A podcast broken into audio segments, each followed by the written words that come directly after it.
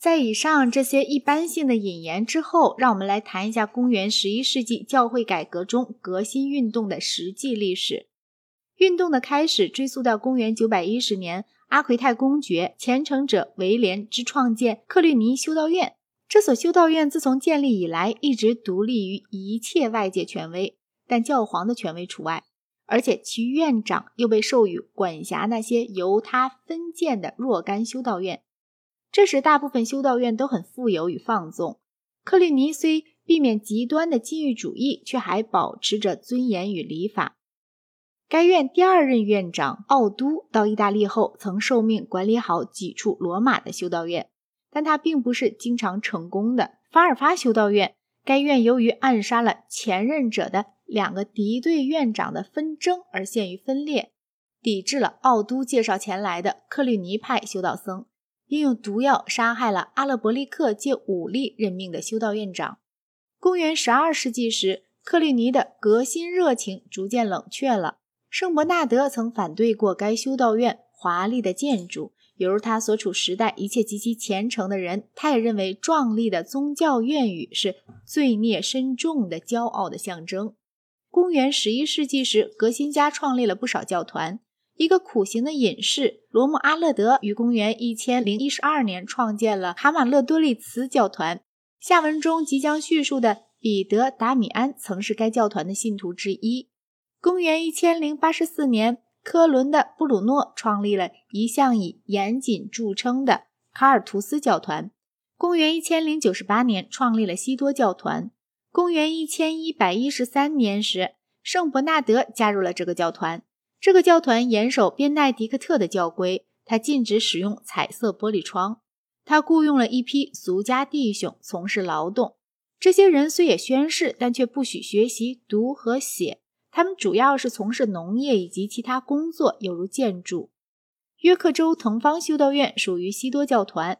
对于把一切美都看成属于魔鬼的人们来说，这所修道院的确是一个值得注目的建筑物。从法尔发事件中，这在当时并非绝无仅有的。我们可以看出，修道院革新家需要巨大的勇气和魄力。在他们成功的地方，都有过俗界当权者的支持。最初促使教廷，其次促使整个教会革新得以实现的，正是这些革新家们以及他们的信徒。然而，教皇制的革新在最初却主要是皇帝的事业。最后一位世袭的教皇是公元一千零三十二年选出的边奈迪克特九世。据说那时他只有十二岁。他是塔斯克拉姆人阿勒伯利克的儿子。我们在叙述奥都修道院长时已经提到了阿勒伯利克。当边奈迪克特年龄稍长时，他变得越发越荒淫无度起来，而且震撼了当代的罗马人。最后，他的邪恶达到了这样的高度，竟然为了结婚而决心辞去教皇的职位。他把这职位卖给他的教父格雷高里六世。这人虽用金钱汇买了教皇职位，却是一位革新家，同时也是希尔德布兰德的朋友。然而，他取得教皇职位的手段却丑恶的无法见容于世。年轻皇帝亨利三世是一个虔诚的革新家，他一面保留任命主教的权限，一面不惜牺牲一大宗收入用来杜绝圣旨买卖。公元一千零四十六年，他来到意大利，那时他只有二十二岁，并以圣旨买卖的罪名废黜了格雷高里六世。亨利三世在位期间始终保持了任免教皇的权限，并且适宜地运用这个权限，使之有利于革新。废黜格雷高里六世之后，他任命了一个日耳曼籍主教班伯格的苏德格尔。罗马人放弃了他们一项要求，但却几乎从来。也不善于行使的选举权。新教皇于一年逝世，皇帝指名推荐的另一名，据说由于毒害也旋即死去。于是，亨利三世选立了他的一名亲戚图鲁人布鲁诺，号称列奥九世。列奥是个热诚的革新家，他经常到处旅行，并主持了许多次宗教会议。他企图击退盘踞在意大利南部的诺曼人，但结果并未成功。希尔德布兰德是他的朋友，并几乎也可以称为是他的学生。他死后，皇帝于公元一千零五十五年委派了另一位教皇艾赫史塔人格布哈尔德，号称维克多二世。然而，皇帝于一年死去，又过了一年，这位教皇也死去了。从这时起，皇帝和教皇关系已变得不似以前那么和睦了。通过亨利三世的支援，教皇于获得了道德威信之后，首先要求独立于皇帝，继而便要求优越于皇帝，于是开始了历时达二百余年，最后以皇帝的败北为结局的大纷争。所以，从长远的见地来看，亨利三世革新教皇制的政策可能还是缺乏了预见性。下一代皇帝亨利四世统治了五十年。起初他还未成年，由母后阿格尼斯摄政。斯提凡九世做了一年教皇，他死后，红衣主教们选出了另一位教皇。当时罗马人重申他们早已放弃的选举权，选出了另一位教皇。太后支援了红衣主教们，他们选立了一位教皇，号称尼古拉二世。虽然他的统治只有三年，但这一时期却极其重要。他和诺曼人媾和，从而减轻了教廷对皇帝的依赖。在他掌教期间，教皇的选出是由一项教令来决定的。按照这项教令，选举首先由罗马市郊六个红衣主教管区的红衣主教们进行，然后再经由其他主教，最后通过罗马城中的僧侣及市民。据人推测，僧侣及市民的参与只是形式而已。实际上，教皇的选举者只是罗马市郊的六个红衣主教。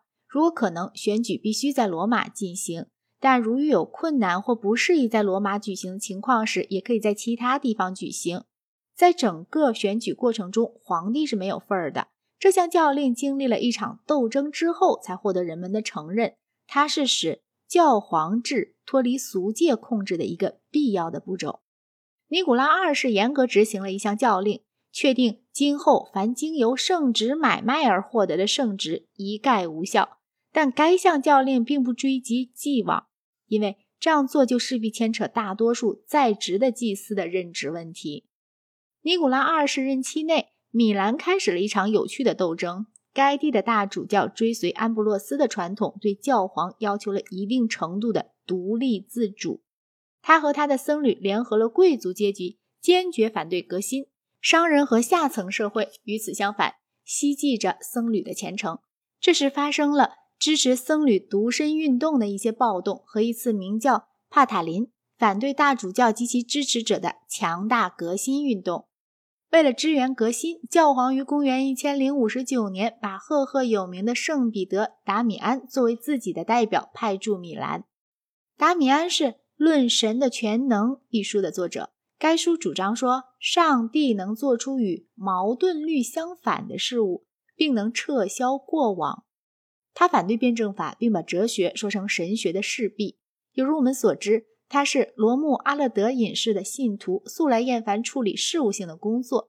然而，他的圣洁却是教廷可贵的财宝，致使教廷不遗余力地争取他协助革新运动。而他也终于听从了教皇的劝说。公元一千零五十九年，他在米兰的僧侣集会上做了一次反对圣旨买卖的讲演。起初，听众们激怒的几乎危害他的生命，但他的雄辩终于感动了他们，使他们一个个痛哭流涕地认了罪，而且还约定自此效忠于罗马。在下一位教皇的任期内，皇帝与教皇关于米兰教座发生了一次争端。在这次争端中，教皇由于获得了帕塔林派的支援，取得了最后的胜利。公元一千零六十一年，尼古拉二世死去时，亨利已经成年了。他和红衣主教们发生了一场有关教皇继承问题的争执。皇帝从未承认有关教皇选举的教令，同时也不准备放弃他在选举教皇事宜中的权利。这场争执持续了三年之久，但最后还是以红衣主教们的选择成为定局。皇帝与教廷之间并未进行决定性的实力较量，形势之所以一变，主要是由于红衣主教们选出的这位教皇的卓越的品德。他是一位既有德行又有经验的人，除此之外，还曾受业于朗弗兰。公元一千零七十三年，这位教皇亚历山大二世死去了，继他选出的是希尔德布兰德，也就是格雷高里七世。